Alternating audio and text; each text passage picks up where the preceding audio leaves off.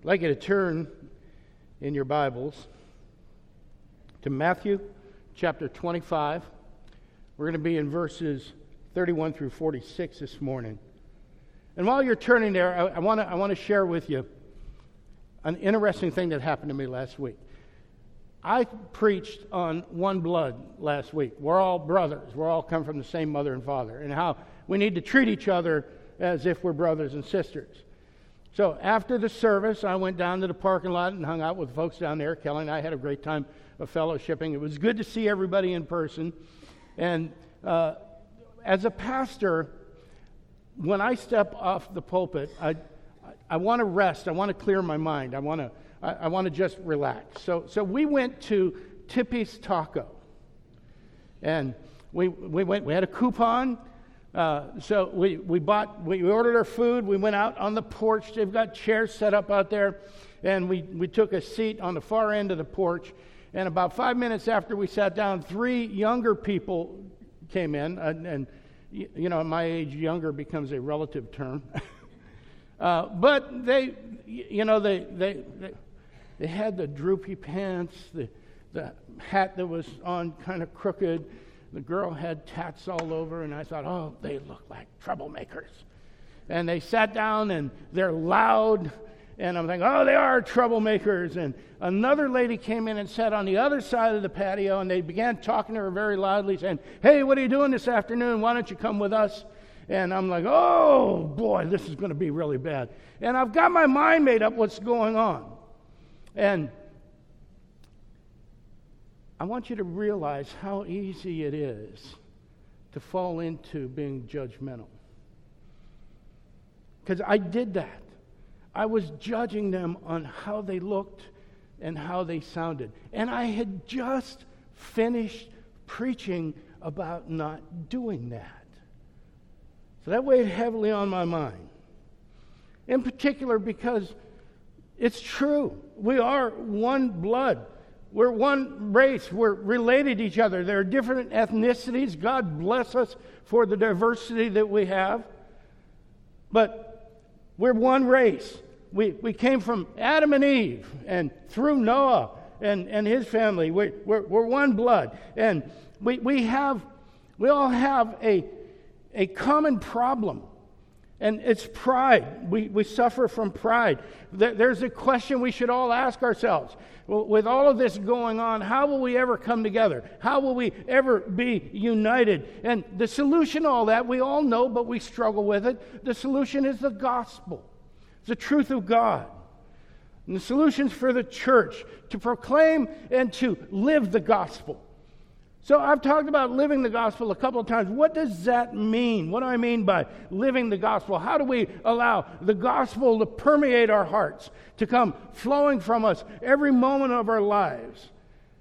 And, and in order to do that, we have to live humbly. We have to live compassionately. We have to live sacrificially. These are all the things that Jesus did. And we don't do it just because because he did it, but we do it because we have the answer. We have the solution to all the problems that we see around us. We have victory, brothers and sisters. It might not feel like a very victorious moment in your life right now, but we have victory over the ultimate plague for all of mankind. We have victory over sin and death, and we will live forever in the glory of God in His presence. That's something to shout about.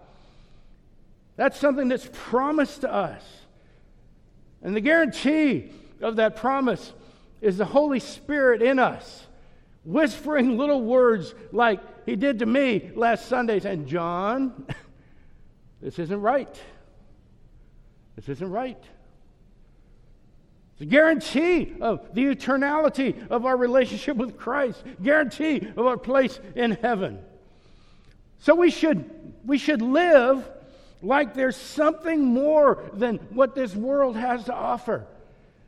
We should live our lives like, like there's more than the anger and frustration that we see all around us, more than the hope, the, the lack of hope, and the despair, more like we know that these things are true and that we should be different than the rest of the world. Set apart, So we should act differently. And that leads to the truth that I want you to hold on to this morning is that our relationship with Jesus Christ should be evident in how we treat other people. This is the ultimate consummation of being one blood. If we really are saved, if we really are regenerated, if we really are made new, then we should have some evidence in our lives of that new heart, of being new creatures. And that evidence will be how we treat other people, how we relate to each other. So let me give you the context of our, uh, of our passage today. You know, our sermon is, yeah, we understand that this relationship is, should, we, we, should act differently. And, and the question, the natural question is, how are we going to do that? How are we going to live like we're different people? And our, our passage today will tell us that. The context is that Jesus is giving signs at the end of the age. Uh, he's near the end of his ministry.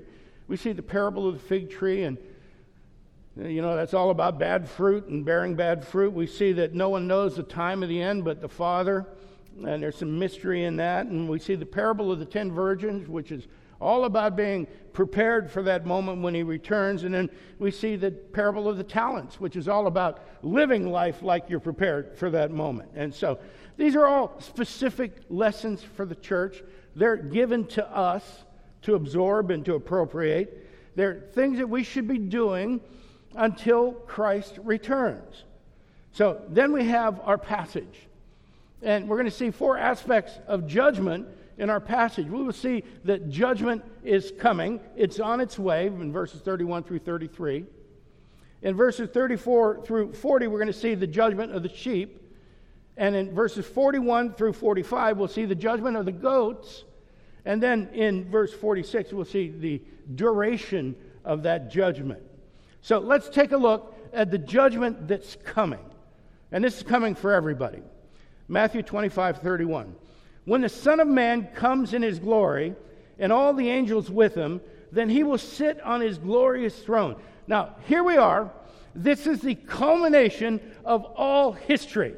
This is the end of time. From the moment creation was uttered into existence by the, the voice of God, by the words that He spoke, it's been hurtling towards this final moment, the end of all things.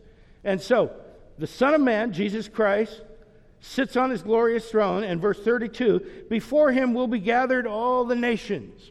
Now, in in uh, the perspective of, of Matthew's gospel, all the nations means all the Jews and all the Gentiles. And we're all familiar with the fact that, that the, for the Jews of the first century, there were two groups of people in the world.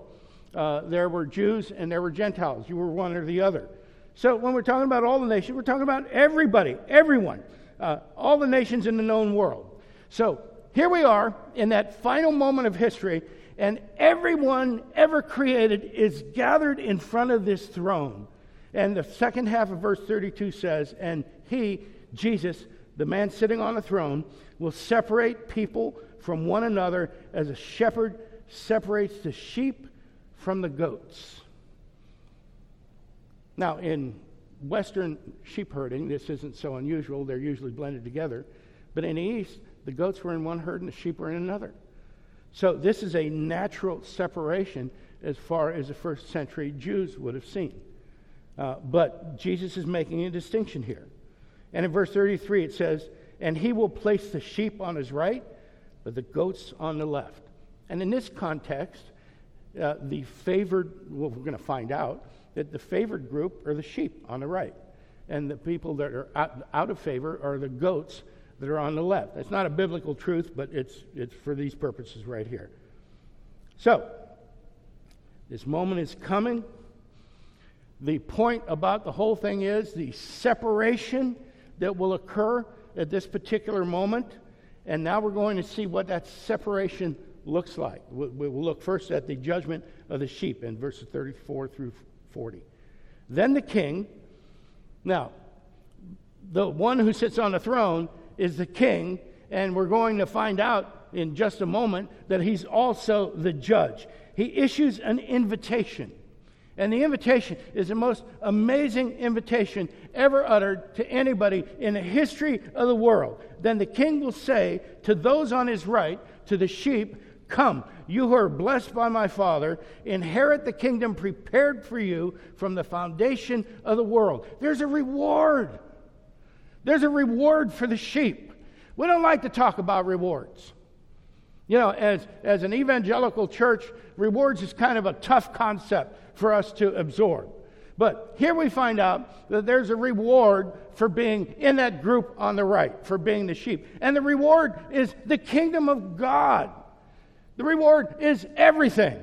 Everything God created for his glory is becomes our inheritance. And at first glance, it seems like this reward is based on certain criteria, but we're going to look at it a little bit closer than the first glance. So, yeah, verse 35. He says, I'm going to give you this reward. I'm going to give you the kingdom prepared to you from the beginning of time. For I was hungry and you gave me food. Verse 35. I was thirsty and you gave me drink. I was a stranger and you welcomed me. I was naked and you clothed me. I was sick and you visited me. I was in prison and you came to me. Well, that seems to be the measure of the sheep and how they got the reward. And if we stop there, it would look like if we just do these things, then we can be sheep. But the verses that follow it reveal something a little bit different. The recipients of the, war, of the reward are amazed. Verse 37 Then the righteous will answer him, saying, Lord, when did we see you hungry and feed you, or thirsty and give you drink? And when did we see you a stranger and welcome you, or naked and clothe you? And when did we see you sick or in prison and visit you? You see, the sheep, the sheep are humble. They're not expecting this. They're not standing in line with their hands out and saying, okay, give me, give me what I've earned. They're bowled over by this. They were not working for a reward. They're not looking for credit. They're not looking for glory for the things that they've done. They weren't trying to please anyone. They're not trying to work their way into heaven. They're just doing what comes naturally to sheep. They're doing what should come naturally to people that have been transformed, people that have been regenerated. So, in their humility, the sheep wonder why they're getting this blessing. Why is this happening to me? Verse 40 And the king will answer them Truly, I say to you, as you did it to one of the least of these, my brothers, you did it to me. Now, who are the these? Well, these are the thirsty, they're the hungry, they're the lonely, they're the people that need fellowship, they're the people that are in prison and sick. And the judge, Christ says, if you've done it to any of these, you've done it to me. See, this, this is what distinguishes the sheep from the goats. This is what makes them different. They minister the gospel as if they were ministering to Jesus Christ himself. They're doing it as unto the Lord. We see that phrase frequently in Scripture. And that's how they're living their lives. Now, this achieves a number of things in the sheep's life, okay? And, and number one, it honors God's image. We talked about that. Everybody ever made, everybody ever born in the history of the world is made in God's image. Everybody ever born in the history of the world was formed in the womb by God. So the diversity that we have is a divine design. So they live like all the people that they meet and run into are an image of God, and they respect the image of God, even if they don't necessarily respect the person. So that is accomplished in their lives. The other thing they do is they honor God in everything that they do. They, they, they, their, their eyes are constantly upon the Father and asking how they can lead a holy, sacrificial life. They want to honor God for what He's done in them. And that's the other thing they do is it shows gratitude because they were once as needy as those hungry, thirsty, lonely, sick people were. And they've been cured. And the last thing that manifests in their life is they become ambassadors of the love of Christ. And we read that a little bit earlier in the passage in 2 Corinthians. In verse, uh, chapter 5, verse 20, it says, Therefore, we are ambassadors for Christ, God making his appeal through us. Watch that. We are ambassadors through Christ. God ministering the gospel in and through us. We implore you on behalf of Christ to be reconciled to God. There's the gospel right there. As God works in us, we implore others to be reconciled to God the way we've been reconciled to God. That's part of what being a sheep is. That passage in 1 Corinthians mentions reconciliation five times. And what it shows is that we've been given, as the body of Christ, we've been given this ministry of reconciliation. That's why we all need to work together because we can't reconcile on our own. We have to do it as a body. We have to do it as an assembly. We have to, to work together to portray the gospel out there in the world so that they know that they can be forgiven, that they can be redeemed as well. What reconciliation is all about. So we're called not just to proclaim the gospel, but to live the gospel. Well, what does living the gospel look like? Well, we just saw it. It means food for the hungry, it means water for the thirsty, it means fellowship for the lonely, it means clothing for the naked, it means mercy to those who are sick and in prison. And I want you to think about being in prison for a bit. Nothing wrong with a prison ministry, we need to be there. But the whole world, apart from those who are saved, are imprisoned to sin. And we're called to bring mercy and grace to them. So these, these are not commandments. God's not sitting in heaven with his little checklist. Okay, well, you, you gave somebody who was thirsty a drink. That one's done. Now, now we got to work on giving somebody some food. And later on, you're going to have to go to the hospital. They're, they're not commandments, they are attributes they are at the essence of the nature of everyone who is saved. It should flow from him. It should flow from us, not to get a reward, but as evidence of our salvation, as evidence of the transformation that is going on inside us, as evidence that we are no longer goats as we once were, but are sheep and are becoming sheep.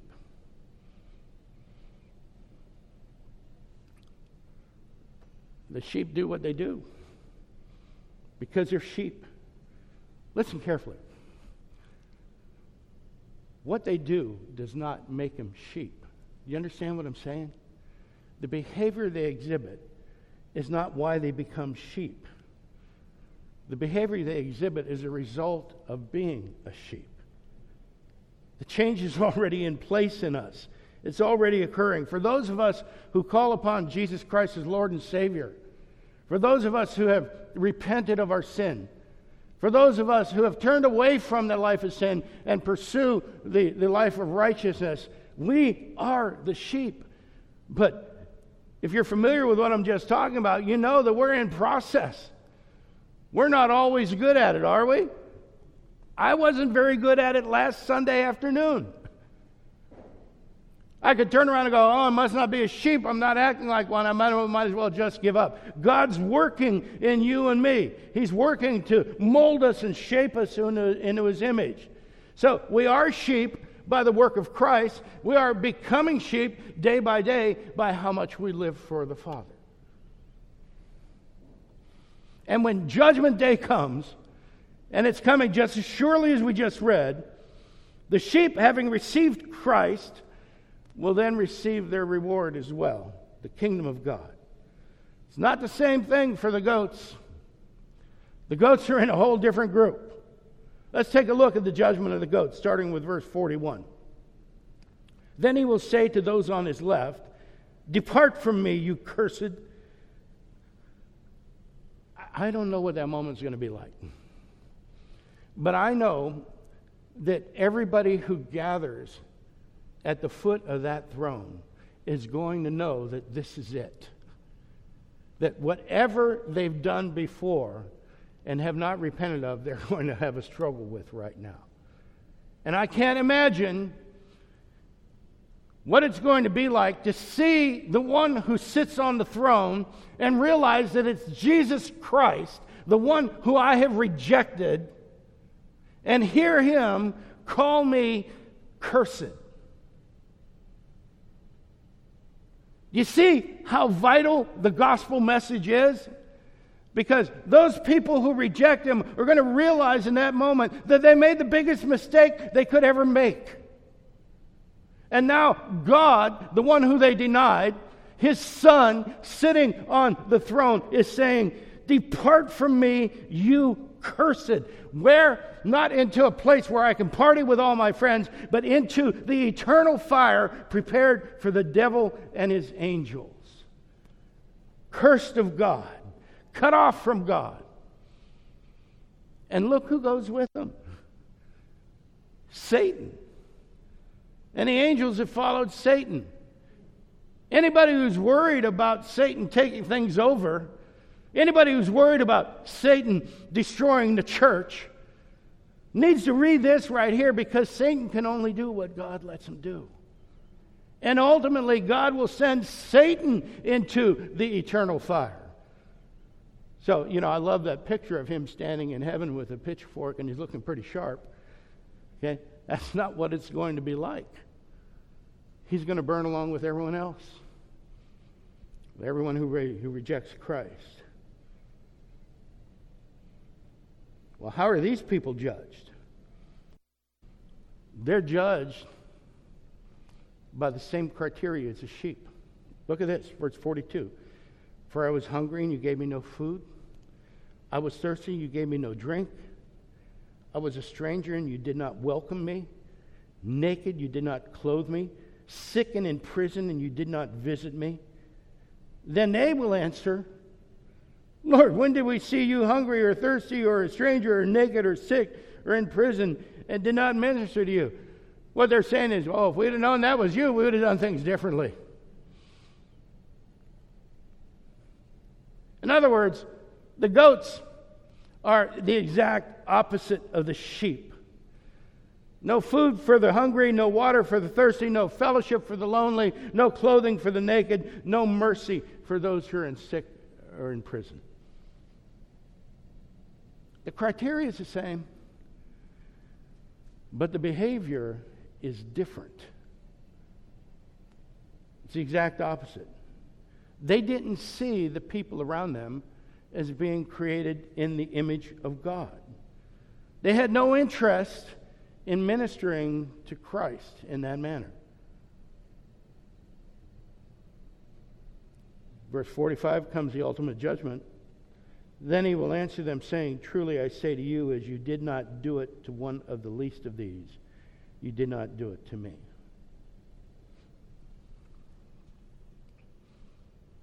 So, if we understand the context and the message, we should also understand that the behavior of the sheep and the goats, rather than the behavior forming the hearts of the sheep and the goats, it betrays their hearts. It reveals what what's in their hearts. Their behavior reveals what's in their hearts. Both the sheep and the goats. The sheep have been transformed, the goats have not. The goats live no life of sacrifice, and the fact of the matter is, the goats live life selfishly goes right back to the pride that we were talking about last week. It's all about me. It's all about my happiness, my welfare, my comfort, my interests. There's no sacrifice, there's no transformation. So, if we understand that, then we understand that what, what's happening here is that Jesus is not separating those who do good from those who do bad. He's separating those who have been transformed and surrendered their lives to Christ from those who have not. In an odd way, the Jews were right. There are only two groups of people in the world those who have Jesus and those who need Jesus. And at this particular moment, it's too late to make a decision. This is why our proclamation and living of the gospel is so vitally important. And even more so when you see how long this separation is. That's in verse 46, duration of the judgment. And these will go away into eternal punishment, the righteous to eternal life. It's forever.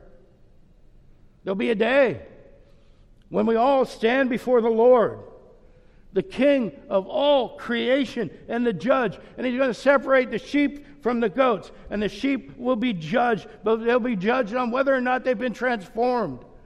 They're already sheep, they're already there, but there will be a reminder of what happened when they came to Jesus Christ and how their lives had changed. They're not judged on their works, but they're judged on the work of Christ in them, on the change in them. And they've been truly changed, then it's going to rise up in their behavior. They'll be self sacrificing, compassionate, humble, servers of others. And they'll be different. They will be different from the goats. The goats aren't changed, there's no evidence of change. And that judgment that falls is forever. Once the Lord returns, that's it. It's done.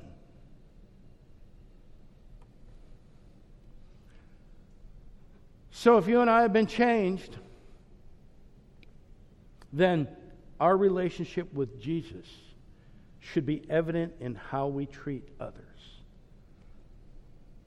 Now, that can be difficult. And we need to understand that that's a process.